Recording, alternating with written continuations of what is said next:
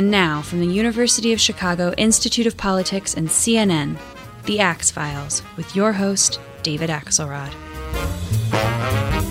When I first met Barack Obama, he had just finished law school at Harvard, and he returned to Chicago and settled in Hyde Park in the University of Chicago community. So, 10 years after he was elected President of the United States, we welcomed him home to Hyde Park for this special live edition of The Axe Files.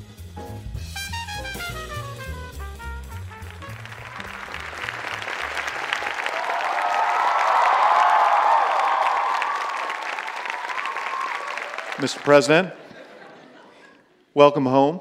It is good to be back. How's it going, everybody? And welcome back to the neighborhood.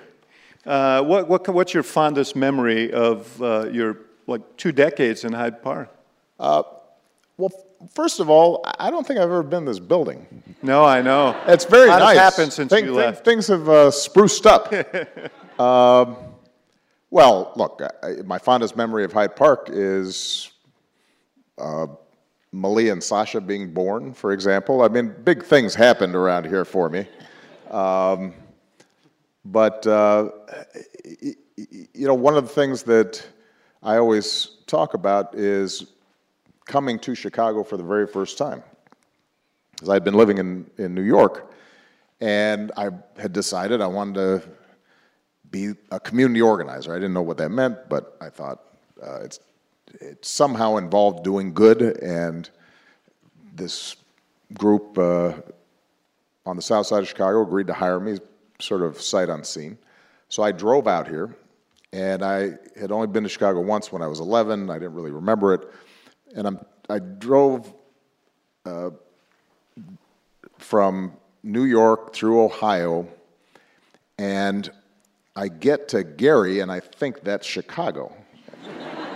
And I'm thinking, you know, it's rough out here. Uh, uh, and uh, community organized. yeah, but you know, this is my job. So I'm looking for the turnoff, and then I hit the Skyway, and I come through Jackson Park, and it's Hyde Park, and I said, "Oh well, this is nicer than I expected." Um, so, and uh, and and so Hyde Park was the first landing spot for me uh, moving here, and uh, this ended up being the place where I I lived. It was home base. It was where Michelle and I first uh, bought a home, and where our children were born, and um, where I made lasting friendships. So, I, I love this place. Plus, there are much better restaurants now than there used to be. You, uh, you know, we. I remember a discussion we had uh, in right after New Year's in 2007. You'd just come back from uh, Hawaii, where you had talked about whether you were going to run or not, and it was you were leaning very much in that direction. And I said to you, my my fear for you. I don't know if you remember this was not that you would lose, but that you would win, and that your lives would change forever. And you can't go back. It's like damn Yankees. You know, you get to play center field for uh, the Washington Senators, but you don't get to go back to your life. What do you miss most about your life before all of this, before you had all these people accompanying you everywhere? Well, let, let me say a couple of things. First of all, your reference to damn Yankees, nobody here understands that reference. Okay. I, I mean, you have to be basically 60 or older to be familiar with I that I piece of myself in. Americana. I knew I let Um, myself in for this kind of thing when I invited you. But, uh, So that's point number one. Uh, I, I, I do recall the conversation we had, and uh, you know, for those who don't know as much of the background, uh, you know, Axe was uh, my uh, partner in crime. You know, when we first started. not real crime, but No.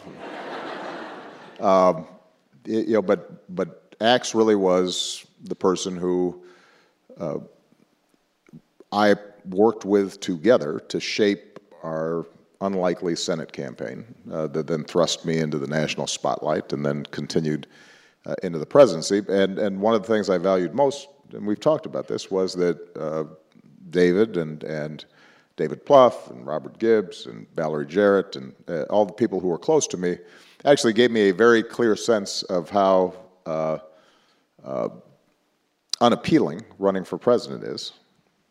And, uh, and that was important because if you were going to do it, then you had to be clear eyed, and Michelle had to understand what was involved. Uh, and I do recall our conversation. Uh, you said, the thing I worry about you is, is you're not pathological enough. Right. To. Uh, I thought you were too normal. Yeah. Uh, to to to do this. Um, you're right that uh, once it happens, uh, it is somewhat unique. You feel launched into space, and uh, you, you don't fully recover what you had before. I think the the thing that you miss is anonymity. And you don't realize the value of anonymity until you don't have it. Uh, and, and the way that manifests itself is simply that you, know, you can't take a walk. Um, that's what I miss most. Take, taking a walk. Uh, you know, the, the idea of, uh, on a nice day, walking along the promenade, and, or, you know, we used to take our kids and just bike during the summer from know, along, along Lakeshore Drive all the way up to um, the aquarium.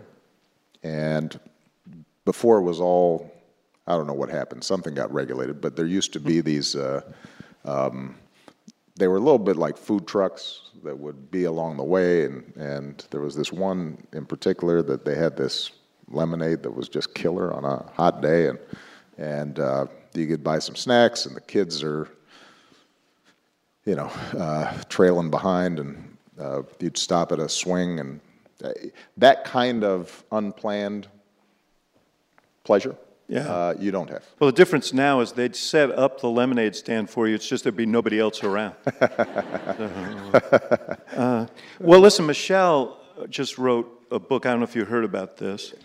Um, I heard. I mentioned it, so it, it's a great read, and I, I want to say that because I'm worried about her book sales lagging.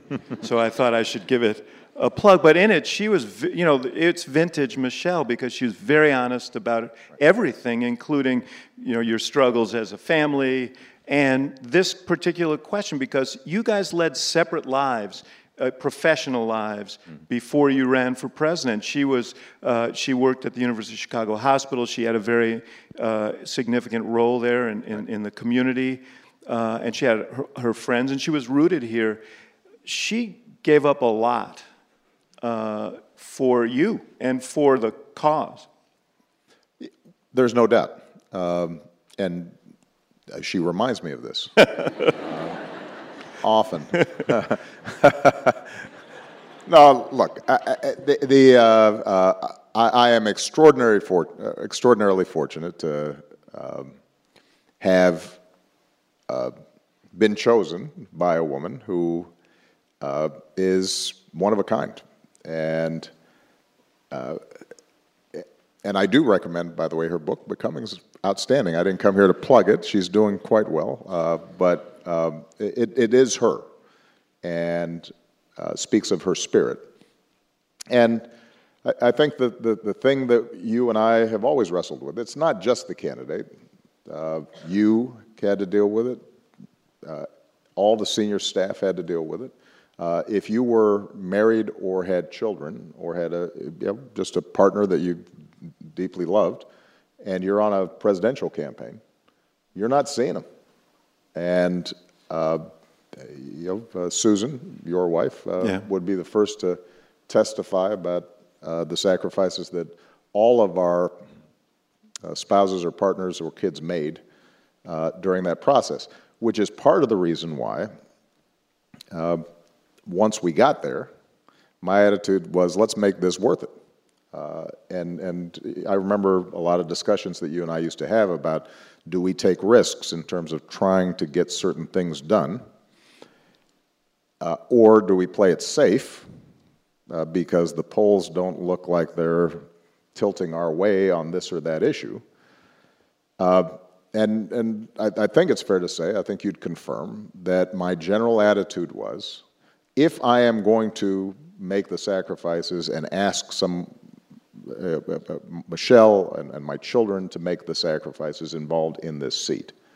Uh, I'm not doing it just for a title and a plaque and um, you know, the occasional uh, Sunday morning interview. Uh, I'm doing it presumably because I'm delivering uh, on the promises that I've made yeah. to the people who voted for me, and, and you know, let's, uh, let's try to get as much done as possible during this time. Yeah. My, my, my point was just that in addition to you being away from home, because you were away from home for 11 years. In fact, you probably saw your family more when you were president. Much more. Because you lived in, above the office yeah. than when you were in Springfield and Washington. No, no, no. But, she, but she had to uproot her, she gave up what was a very, eh, you know, promising and rewarding career, and that um, that's hard. I just wanted to note it because I think it was a moving part. And you must have had some very, during that Christmas in 2006, some, some very, um, and she wrote about it, some very emotional discussions about all of it. Well, look, I, I think that uh, uh, Michelle continues to, I think, give voice to the challenge that a lot of um, remarkable, talented, gifted, ambitious women wrestle with. And I'm sure a lot of the young people who are here uh, have to wrestle with it. We do not yet live in a society that is friendly towards family. We give lip service to it, but we have some of the worst family leave policies and child care policies and uh, uh, support of, of uh, that are provided, particularly once children are uh, in the picture, uh, of any advanced nation on earth. And the brunt of that still falls on the woman. And this precedes me being president. This was true when I was a state senator. And, and frankly, it, it would have been true to some degree if I had been an investment banker or a big time litigator uh, or a political consultant. And, and uh, you know, those young men who are in the audience who think they're woke uh, should be mindful that there is still an imbalance that exists. And, and we have to, uh, uh, as a society, in addition to individually, you know, uh, in our partnerships, uh, try to correct that. Uh, because Michelle and I both tell Malia and Sasha, look, um, uh, being, being with somebody is easy. Uh, forging a family and raising children is hard, and it requires attention. And uh, when those little things show up, that's your job. That's your first job. That's your highest priority. Uh, and so you, as a pair, are going to have to make a decision about how does that work. And um, I'm the first one to acknowledge that Michelle ended up making more sacrifices than I did in that process. And um, it's one that, you know, uh, as, as, I talk to my daughters about it, I, I say to them, you, you've got to make sure that you're negotiating effectively, not, not to be too transactional about it, but to make sure that you have a sense of how is that burden going to be shared. I, I know your daughters. I'm confident they will. Yes.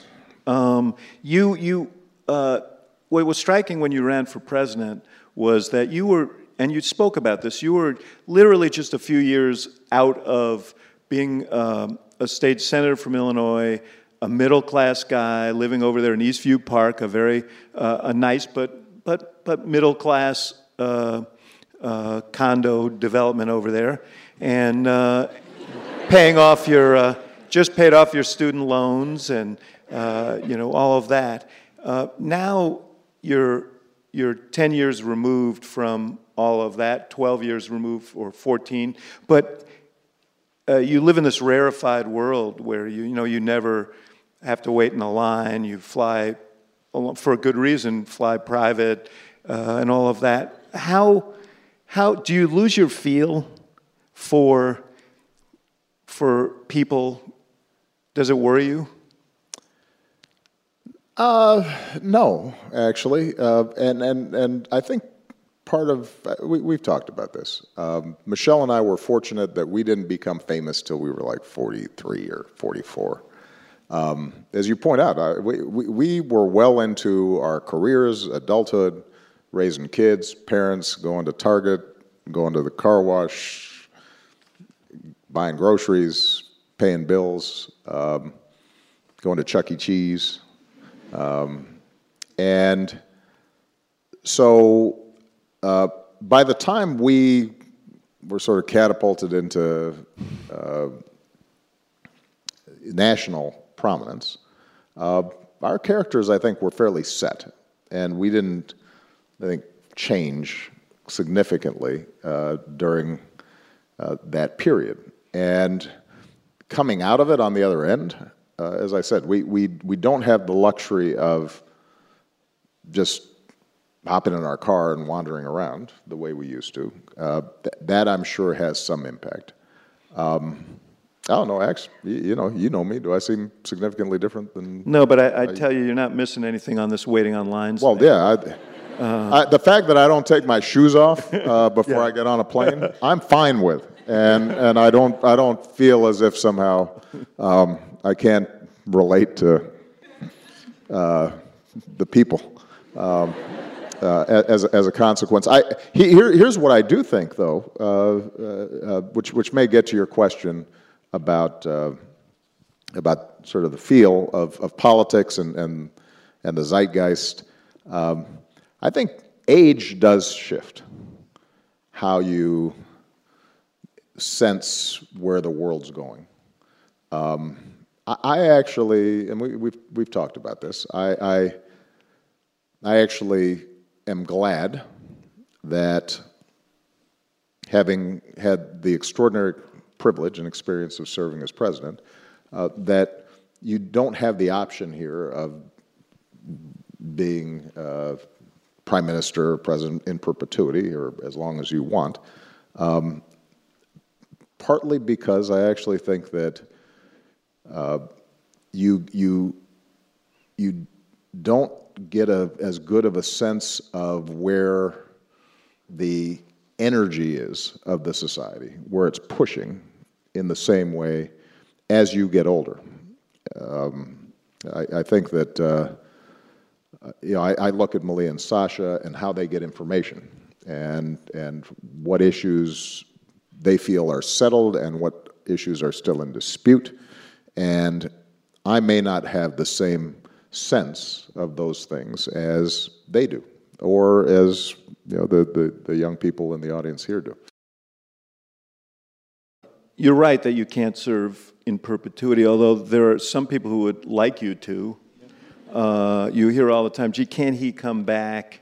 Can he run for vice president and so on, uh, which I know you'd enjoy. Um, but, uh, and I'm, I'm curious, and you may not want to answer the question, but you think if you were on a ballot in 2020 that you would defeat President Trump?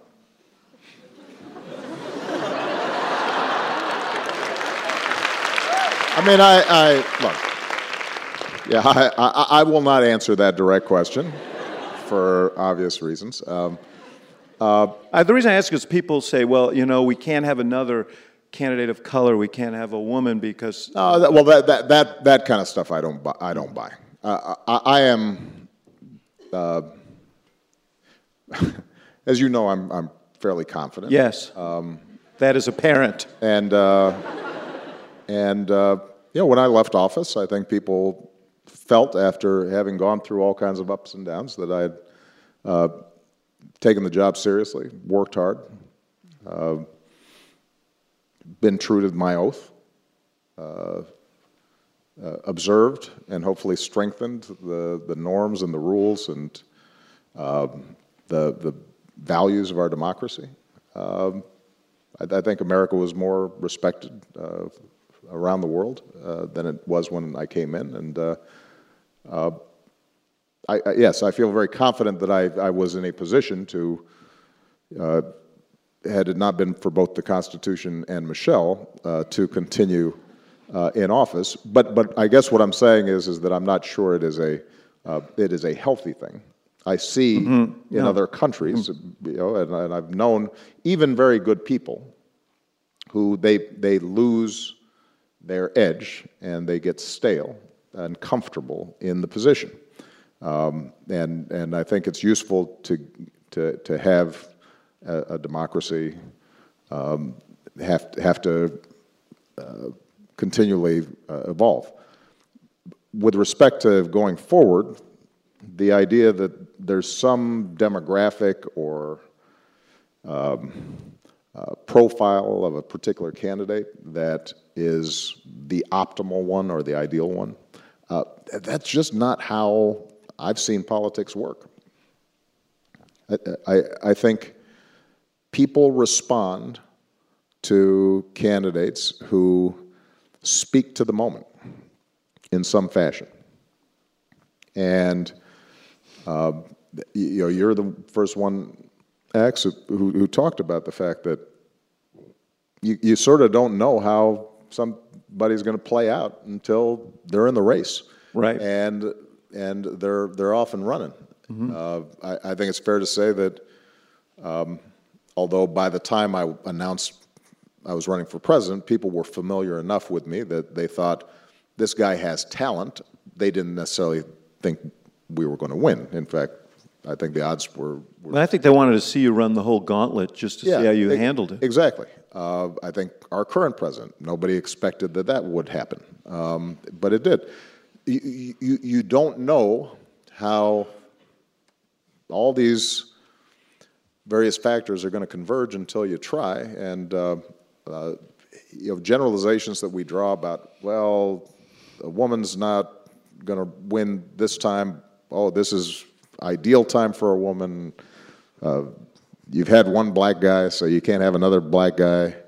Uh, But you know why they, I mean, I'm not subscribing to that theory, but you know why it comes up because. Because I'm a you, black guy. You spoke, right. You spoke, uh, remember, you're great, you're great.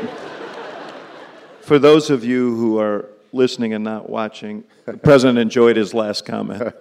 Uh, um, the, uh, the reason I ask is because you spoke uh, your your signature line in 2008, and it was powerful. Was I'm not running to be the president of of, of, Red America or Blue America, uh, I'm running to be president of the United States.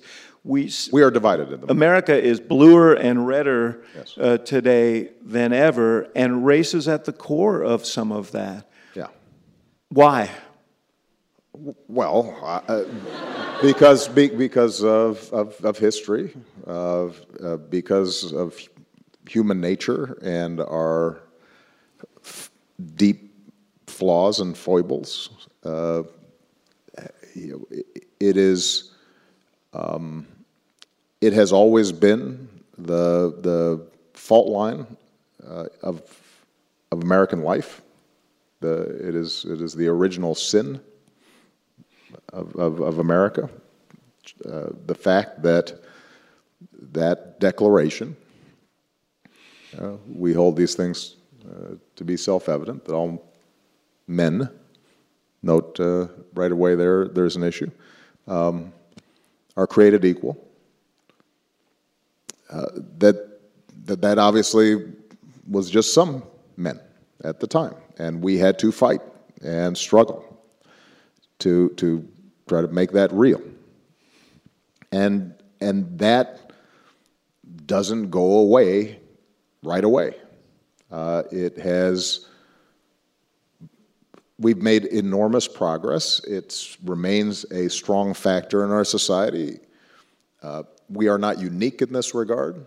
Uh, I think what's unique about America is our aspirations to be a large, successful, multi-racial, multi-cultural, multi-ethnic, multi-religious, pluralistic democracy. You think that's President Trump's vision? No, obviously not. Uh, you know, we, we have we have contrasting visions about what America is, uh, and and you know that that's self-apparent.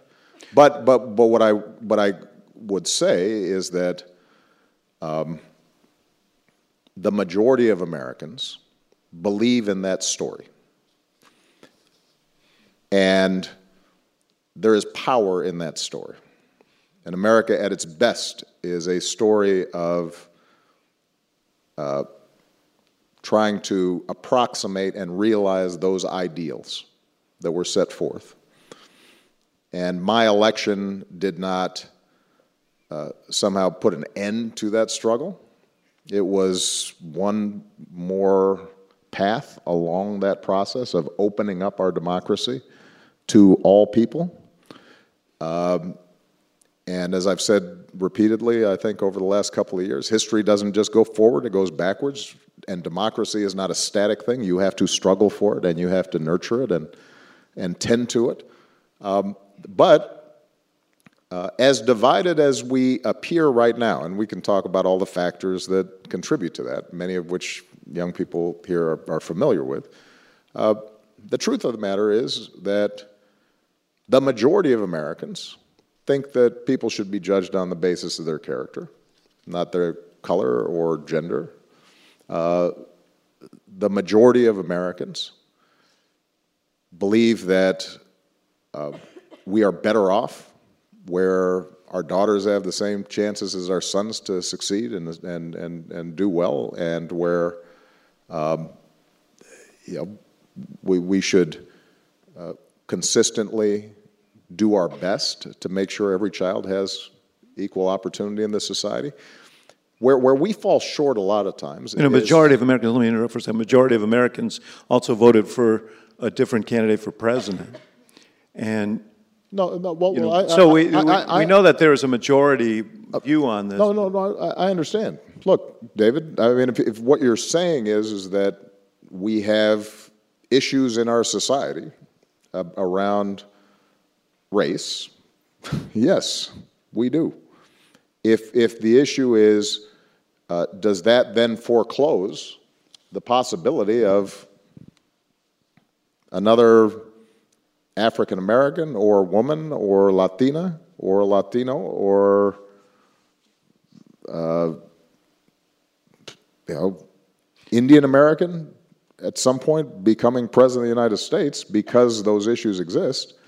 Uh, the answer is no. Now, do I, do I think that conversely, uh, the measure of every candidacy in our politics is uh, judged solely by diversity? No, there are other factors involved too. Like, what's their platform? Do they have good ideas about how we're going to create jobs in a new technological society? Do they have a good sense of how uh, we're going to manage uh, the, the threat of climate change, uh, and while still maintaining our economic growth. I, there are a whole range of factors here.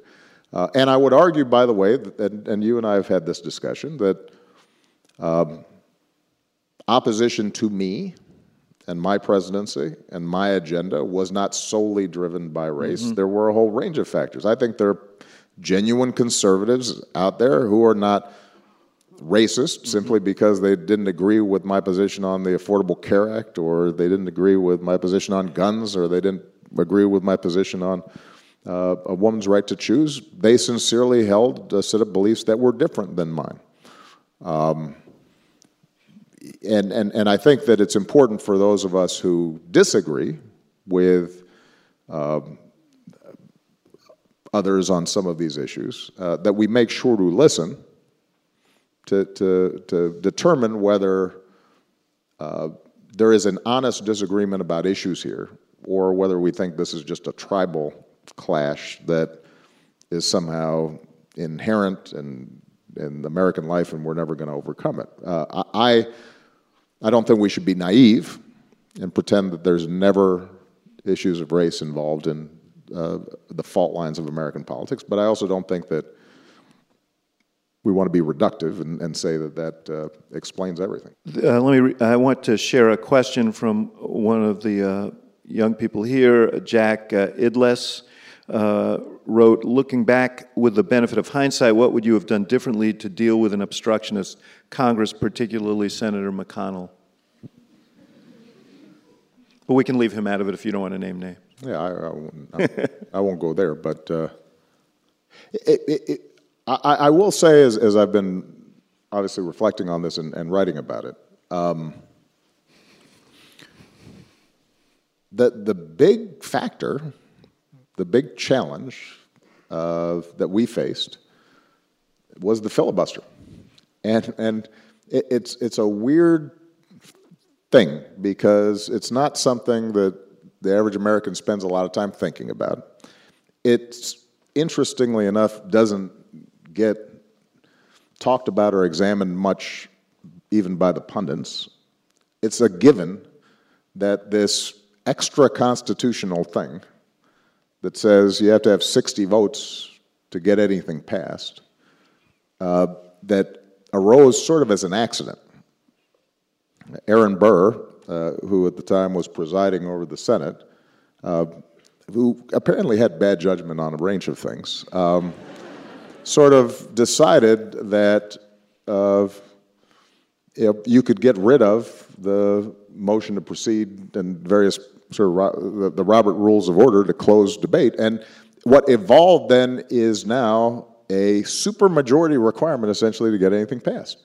Uh, it requires 60 votes, with the exception of uh, you know, the changes that were made finally with confirmations as a consequence of some well, of the obstruction the that took place. Said he, we should so, eliminate. Do you think? Do you agree that we should eliminate the filibuster? That's where I was going. But thank you, David. Uh, I guess I wasn't getting there fast enough.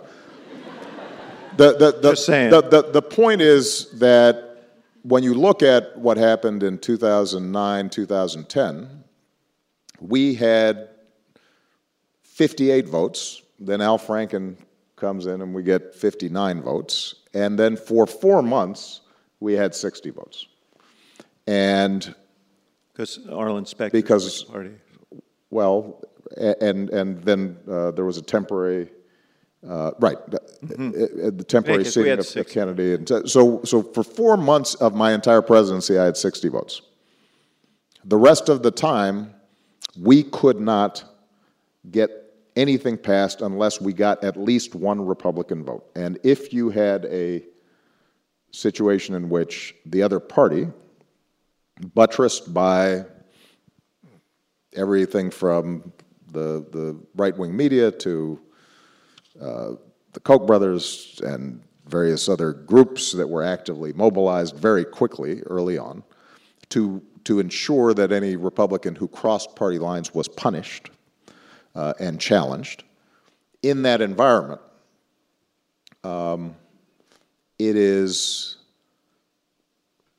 it is, I think, a, a reasonable argument to make that, that we should have had a discussion, at least, about whether this filibuster process should continue. Now, keep in mind that a lot of senators like the filibuster because it's what gives individual senators power, gives them additional leverage. They would not have they would not have given it up easily.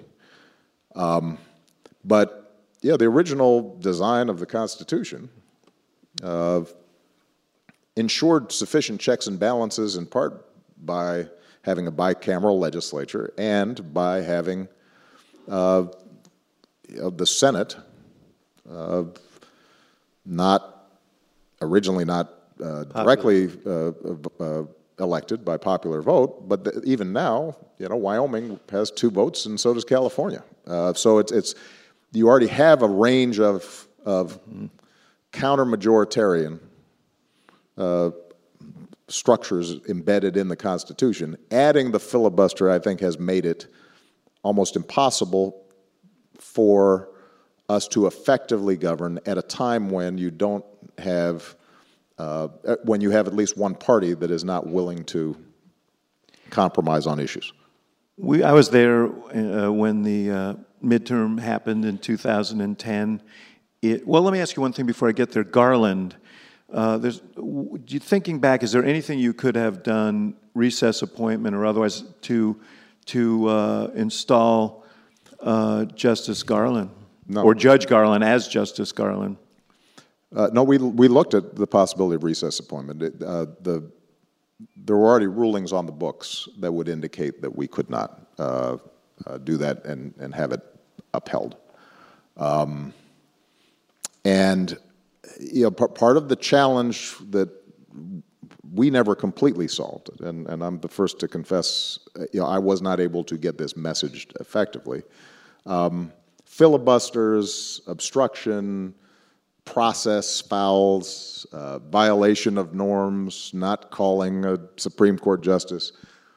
It's just not the stuff that moved people to vote. Um, and uh, the other side didn't get punished for it. Was there also this assumption that Hillary was going to win and she'd probably fill that seat if, if you didn't? Well, that, that, there, there, was that assumption, but it wasn't. Uh, it wasn't the it was reason wrong. we. It wasn't the reason that we didn't try to get anything no, no, done. It's just understood. that we couldn't. Uh, we couldn't focus enough attention on um, on the fact that the basic norms of governance uh, that took place you know, uh, for prior presidents suddenly didn't hold for us. You know, the only time it got attention was when it was so outrageous, like when a guy stands up and says, You lie, in the middle of a joint session of Congress, where people go, Huh, well, that's different. Yeah, certainly uh, was. But it, it didn't result in uh, the opposition party, uh, the, the, the Republican Party, losing seats. You uh, so you went through this change of party control in 2011. Yeah. Uh, what what do you what does President Trump not know about what he's about to face that he should? I, you know, I, I, let's reframe that. What did I experience? Because I don't know what he's going to uh, deal with. Um, uh, it's a different environment and a different time. Um, uh, I, I think that we tend to overestimate the power of the presidency to uh, move major legislation in the current environment. Uh, that's been true for a while, and, and there's, a, there's a historical reason for it. The Democratic Party and the Republican Party were not polarized in the 50s, 60s, 70s, even into the 80s uh, in part because uh, ideologically, though each party was a mess. It, it, you had Dixiecrats, uh, Southern Democrats, who were very conservative, not just on racial issues, but on a whole range of issues. You had Rockefeller Republicans, who were very liberal. There wasn't yet what had taken place, what we call the Great Sorting, where uh, people suddenly figured out uh, that there's a national alignment, and if I feel this way, then I must be a Democrat versus a Republican. Everything was much more regional, and and there, and so as a consequence, you could have uh, a lot of cross-party movement. Um, moderate Republicans got wiped out by 20 by 2006, even before we came into office. There were barely any what would have been considered moderate Republicans. Um, and there were very few conservative Democrats. So there may have so, been some moderate Republicans, but they didn't well, feel they, free to act they, like they, they, were moderate. That's exactly right. Yeah. Uh, when I say moderate, I mean yeah, yeah. Their, their ability to vote for it. You know, after they came out of office, they'd be like, "Oh, Barack, you know, I know this is really unreasonable. I'm sorry, but it didn't do me much good, um, or the country much good." And and I think that's still to some degree the case. But, but what that means then is, is that um,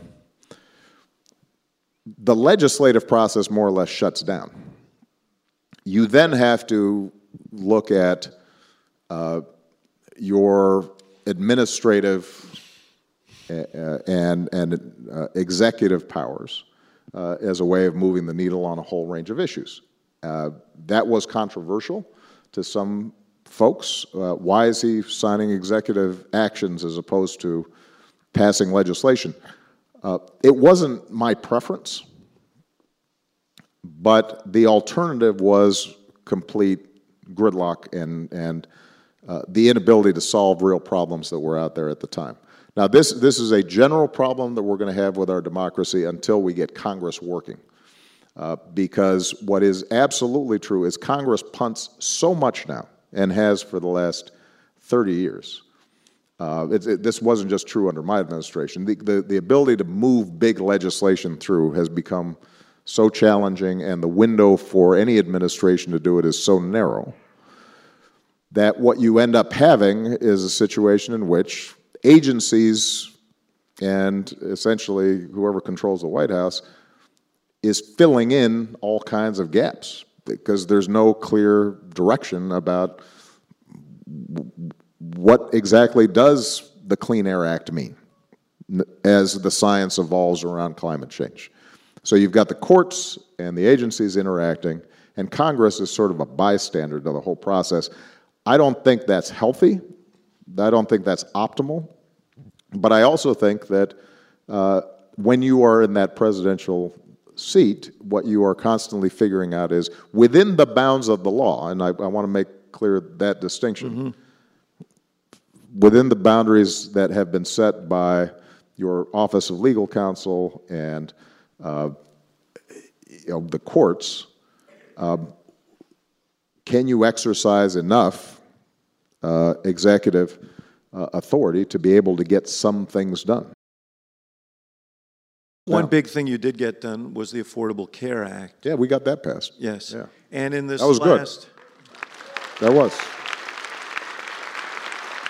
And by the way, uh, I, my understanding, we're in open enrollment right now. So uh, I want to give a little plug. Anybody who's listening, uh, if you uh, if you don't have health insurance, go on healthcare.gov. And, you used to uh, send me down there to uh, the Hill, or others did, Rahm and others, when they were grumpy about the Affordable Care Act, to tell them why this was going to, in the long run, be a political winner. It wasn't in 2010. How gratifying was it to you to see? all of these candidates all over the country, Democrat candidates campaigning on the Affordable Care Act, and Republican candidates saying, yeah, we're for that too. We're for pre-existing conditions. It felt gratifying. I, I wish it would come a little bit earlier, but that's uh, it, it, would have been helpful on, on uh, in, in, in 2014. Uh, but look, uh, you, you, will recall that uh, healthcare was always hard and tricky, and during the campaign, you and, and the pollsters and Plouffe would warn me that this is uh, a big headache because despite the fact that the United States has, uh, is unique uh, among advanced uh, economies around the world uh, in not providing universal health care and, and, having as many uninsured as we do. And paying more And paying more, much more for it. Um, despite all that, 85% of people have health care in the country. They did back then. We got it up to 90. Uh, but, uh, and people tended to believe the worst about any changes in the healthcare system. If you already had health insurance, you figured any changes might make things worse for me. Uh, and so the politics of covering that last 15% and making people's existing insurance more secure was never easy, never good, which is why nobody had gotten it done. Now they've experienced it and they don't want to give it up. Well, and, and, and my basic theory was if we could get the equivalent of a starter home, if we could change the terms of the debate so that it was a given that everybody should have health insurance that is affordable.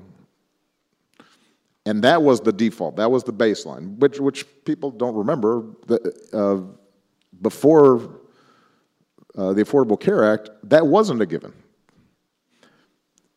So we, we changed the terms of the debate by, by insisting everybody's got to have a baseline. We got this little starter home going. We knew that, you know, it, it, it wasn't everything we would want, but that it would at least uh, begin the process of getting more and more people accustomed to the idea that they should have insurance, and by the way, that the people who do have insurance should have insurance that actually is worth something. Are you confident that uh, the future will bring more and more reform and improvement? Yes, because that's been the, the trend of the expansion of the social welfare uh, system uh, in this country. Social Security started as a Right. very modest program for widows and orphans, and it excluded, because of Southern Democrats uh, who didn't want African Americans uh, to benefit, it excluded domestic workers and it excluded agricultural workers. And over time, it evolved into uh, what we have today Medicare, Medicaid. All these things have started off more modestly, and then over time, people realize uh, there should be uh, im- improvements to it. I think the same thing will happen with the Affordable Care Act. What's what, what we've seen is a, in this election, and again, I'm the first to confess it took longer than I expected Yeah. is that this basic principle that people have that yeah everybody should have health care and if you have got a pre-existing condition i shouldn't be foreclosed from getting health care i think that now has been uh, Asked and answered. asked and answered and i and i would be surprised if you once again have uh, republicans going after this thing as hard as they have Th- although they are continue to undermine it uh, in various places um, just out of spite uh, in ways that I, I've never fully understood. I mean, the, the, the one thing that um, has gotten me fired up on occasion is the idea of, for example, Republican governors whose constituents would directly benefit and would and and the the states would not be paying. Initially it was entirely free and then uh, afterwards a modest match.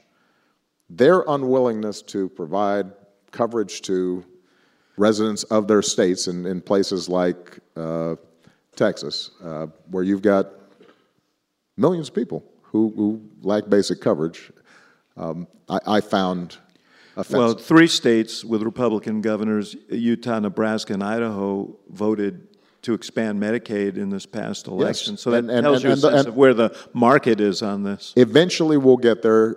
Think about how many people didn't get a checkup, didn't catch uh, an illness early enough. The, the suffering and the pain that has been unnecessary as a consequence of, of an ideological or political agenda is, uh, is not our finest moment. Yeah, and this was one of those issues you mentioned earlier where you um, were very clear that you were willing to lose Yeah. uh, for it. Um, it wouldn't have passed, from my vantage point, without the help of Nancy Pelosi, who was Speaker of the House. Um, she's in the news now. Um, what is your sense of that, and and whether the Democrats in the Congress need her in these next two years. Uh, like, you know, Churchill got dispatched after World War II, but he led the country through the war, you know. Look, I, And they know who Churchill is. they do. Yeah. I, I, I will just offer my opinion about Nancy Pelosi. I'm not going to wade into uh, House Democratic caucus politics. Um, I, think Nancy Pelosi, when the history is written, will go down as one of the most effective legislative leaders that we this country's ever seen. Um, and you know, uh, Nancy is not always uh, the the best on you know a cable show or with the quick soundbite or what have you. But her skill, tenacity, toughness, uh, vision is remarkable. Uh, her stamina, her ability to see around corners, um, uh, her, her ability to, to uh, stand her ground and do hard things, and to suffer unpopularity to get the right thing done. Uh, I think stands up against any uh, person that, that uh, I've observed or worked directly with in Washington during my lifetime. And um, I, I, I, think that uh, we, we have a tendency in our politics in this country to put a premium on performance art. And, you know, can they give you a fancy speech? And uh, are they, you know, uh, you know uh, quick and cool on some YouTube video? Or, you know, how, how are they, how's their banter on, you know, the late night talk shows? Yeah, you've ruined it for everybody. Yeah, well, but, but I tell you, you know, a, a lot of this job or a lot of the work of government is not flashy. It is, it is nuts and bolts, and it is a grind, and it is hard, and it's a matter of, of competence and knowing your stuff and being willing to just uh, do the blocking and tackling involved in uh, actually getting things across the finish line. And, and uh, my experience has been that Nancy Pelosi knows how to do that. And, and uh, she was an extraordinary partner for me um, uh, throughout my presidency. Well, I can understand you not wanting to wade into House politics, so that's. I just wanted to give my opinion about Nancy. no, no, uh, now, no, no, um, I have to ask you this question from, uh, from Kwesi Frank from Brooklyn, who asked Based on the current state of the nation, do you have any regrets about something you did or did not do during your presidency, and would you change any decisions you made? Well, one of my biggest regrets uh, is, is one I've talked about a lot and is in the news today. Uh, uh some of you uh, heard that just a couple miles from here, there was another shooting in Mercy Hospital, uh, where what appears to, and not all the details are in, but it appears a disgruntled ex fiance decides to come in and shoot his former fiance and then, and then shoot several others, yeah. uh, police two others, uh, well. uh, three others, including a police officer. Um, and uh, you know the I, this I've also said, the hardest day of my presidency was, was the day of the Newtown shootings um, in Sandy Hook and, and, and, and having to be, having to comfort parents whose six-year-olds had been slaughtered uh, just two days before. And the, and the angriest I was ever uh, during my presidency was seeing Congress not do anything about it, completely unresponsive. Um, this, and, and, let me and, just interrupt you for one second. Say, uh, uh, Leah Sofer, uh, another student asked, "What was the ch- most challenging part of the presidency on a personal level?" This would be it. Yes, it? And, and, and the fact that I, I, by my second term, it was literally every two or three months where I was having to travel and hug sobbing parents or spouses or children because of mass shootings. And it had become routine.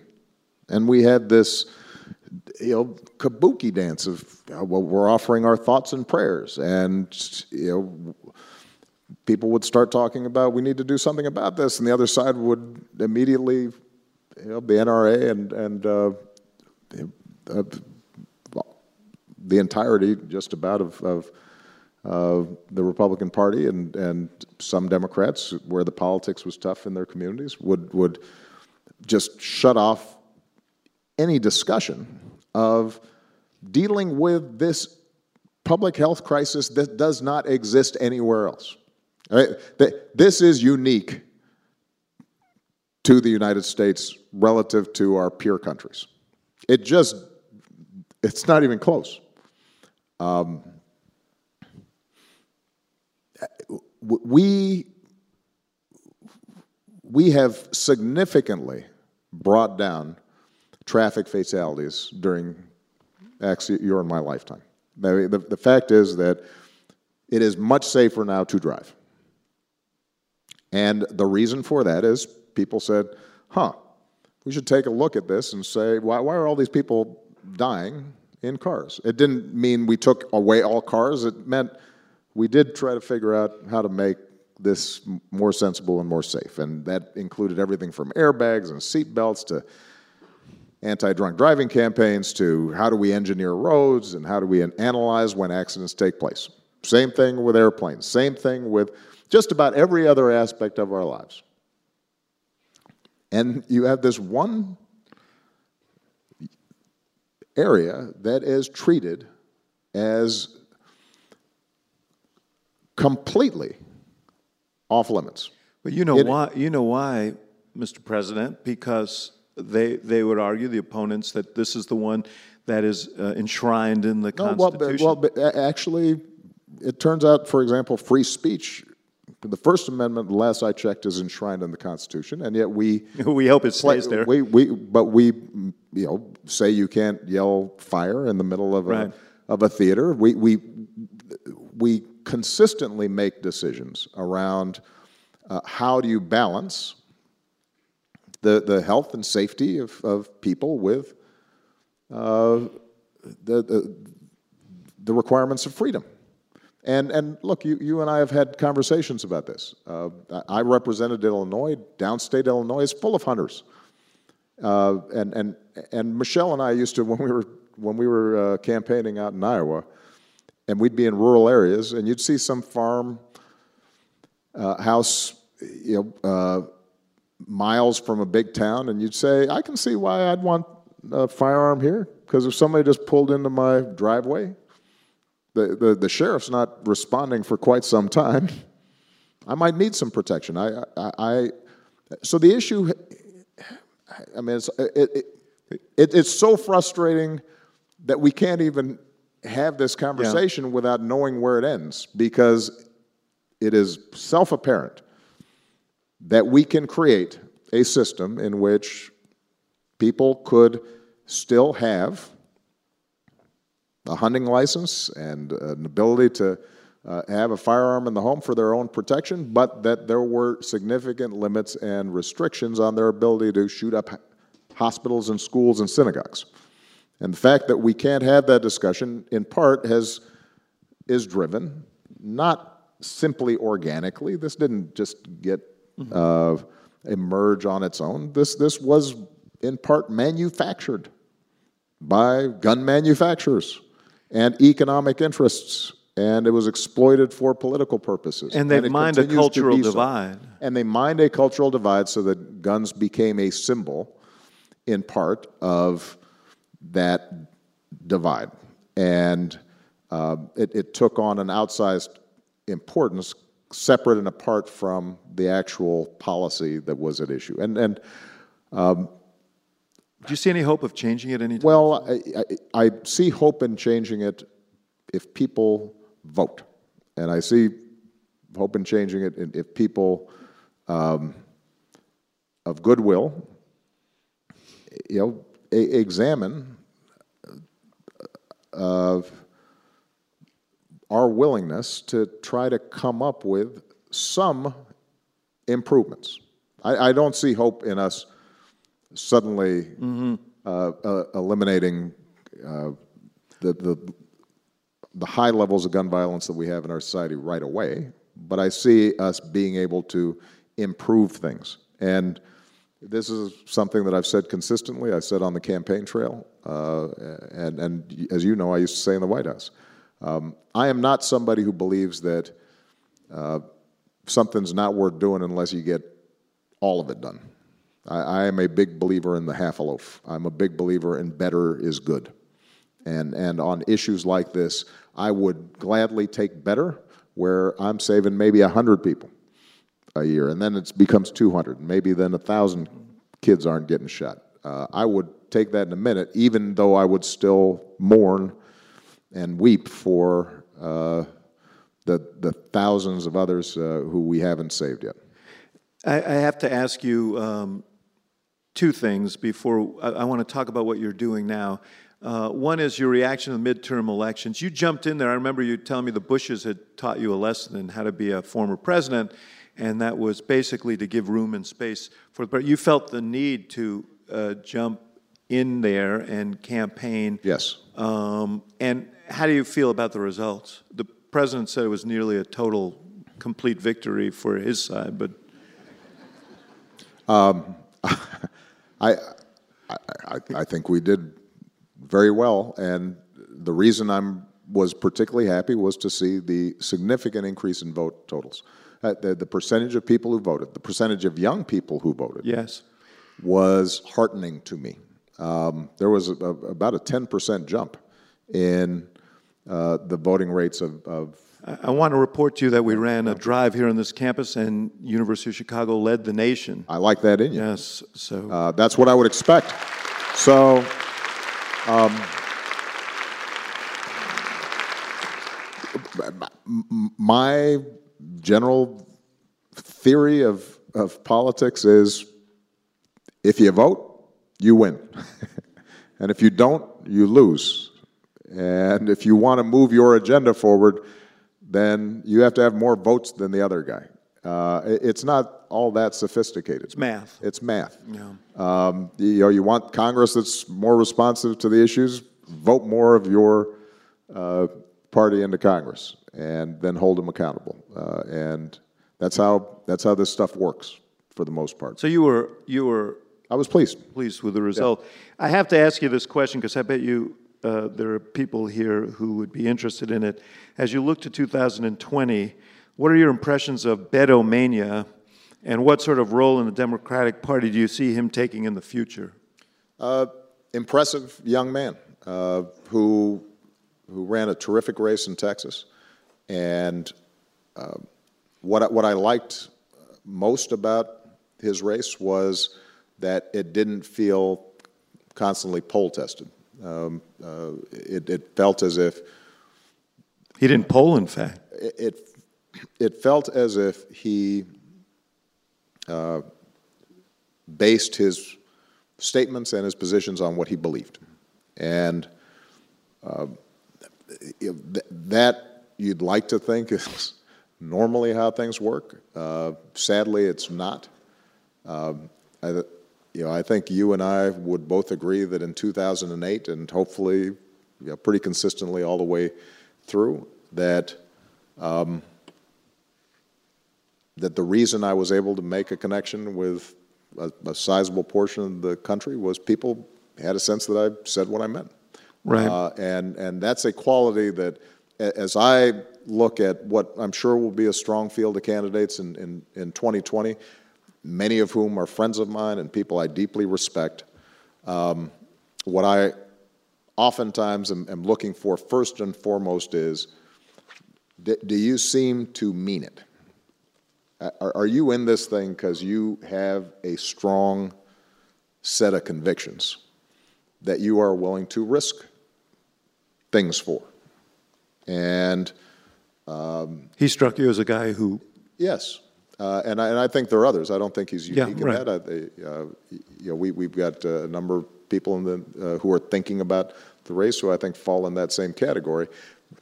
And, and being able to sustain that and maintain that uh, in the heat of battle, when the spotlight's on and there are significant risks, and you taking that position may lead you to lose this race that you've invested so much in. Um, that's a that's the test I want to see somebody pass. Um, it and and by the way, I, I I can't even say that that is necessarily always a winning formula.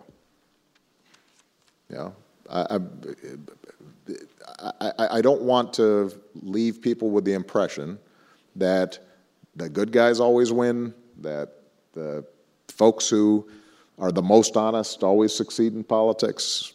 I, no, I, I mean, I think that there's a lot of times where the outcomes may be different and disappointing.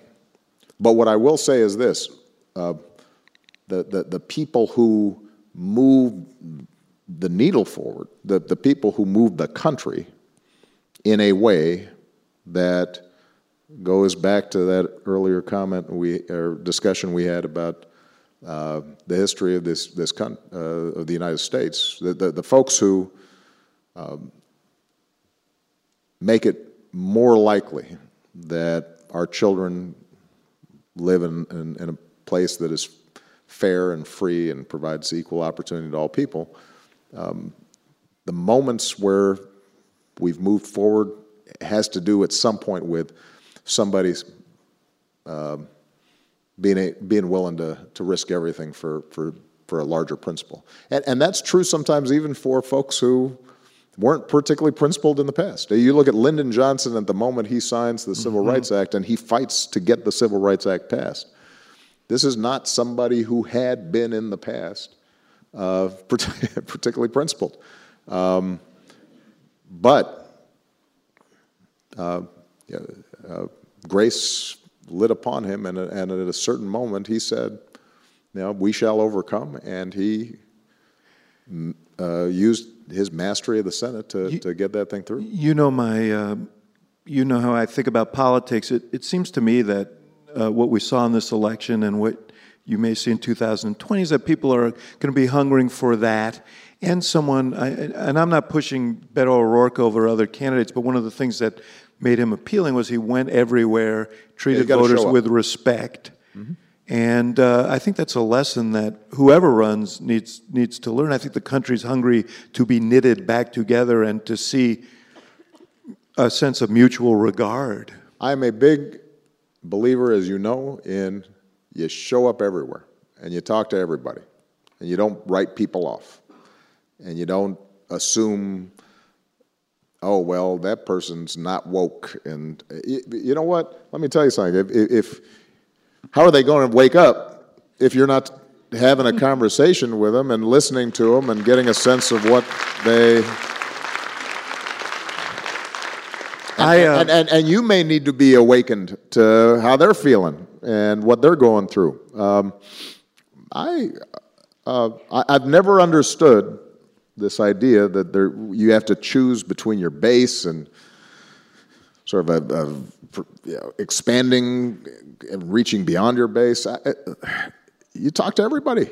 You, you uh, the, those of us who consider ourselves progressives, one of the principles we have fought against is somebody reducing us to our color or our gender or our sexual orientation and, and suggesting that there are things we can and can't do or there are things that we can or can't believe because of those attributes, those, those, those immutable characteristics. Well, we, you, can't then turn around and say, well, that, yeah, that, that, that white man in Arkansas, I'm not going to reach him.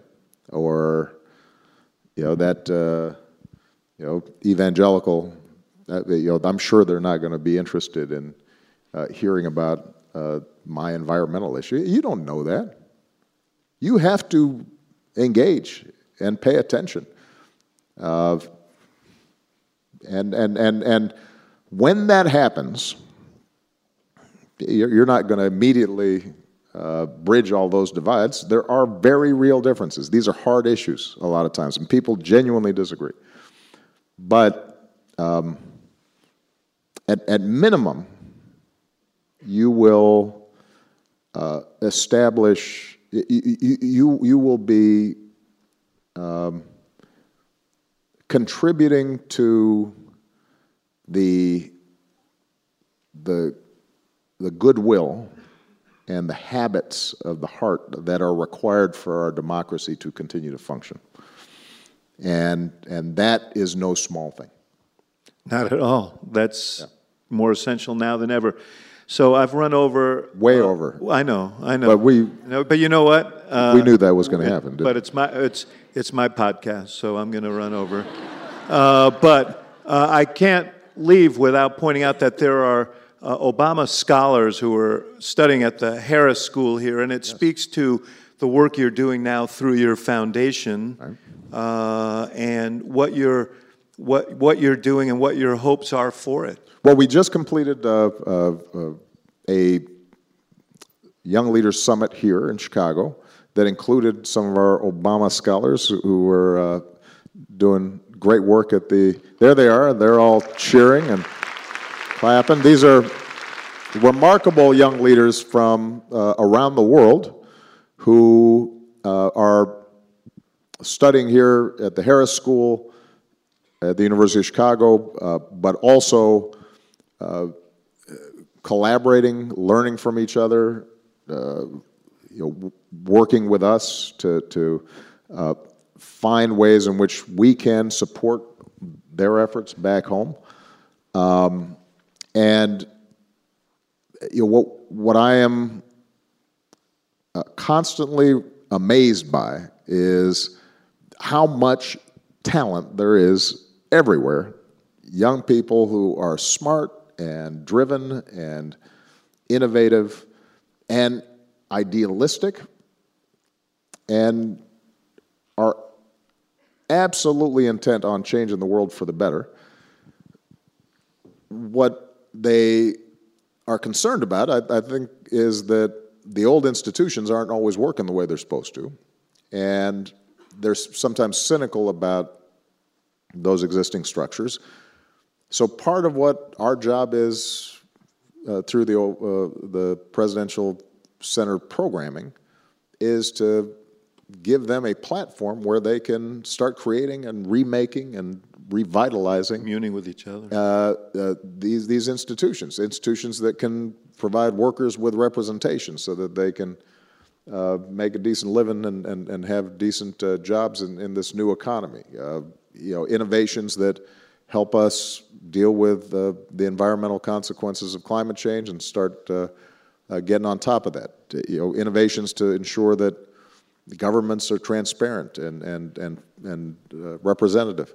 Uh, and, and, the creativity and the, um, the passion that uh, they've already displayed uh, makes me optimistic. And we had young people, even younger than these folks, uh, some of them just out of high school, had already started their own projects in Arizona and South Carolina, uh, as well as here in Chicago. So um, I am very excited about the programming, and obviously, I'm excited about us building a presidential center that, in partnership with the University of Chicago, I think uh, can help tell the story of of not simply my presidency, but um, as, as, I think the best museums do and, and libraries do, uh, tell a story about uh, America's journey to, uh, to, to create a more perfect union. Well, as you know, this Institute of Politics is, we're working the same side of the street here. We're going to be great partners as always. Yeah, well, I appreciate our long friendship and collaboration and um, you know we share a vision and it was such it's been such a joy to be along on this journey with you and thank you so much for being here today it was great to uh, be here and, and uh, congratulations to all the iop uh, participants uh, you guys are doing great look forward to seeing you do great things. Thank you.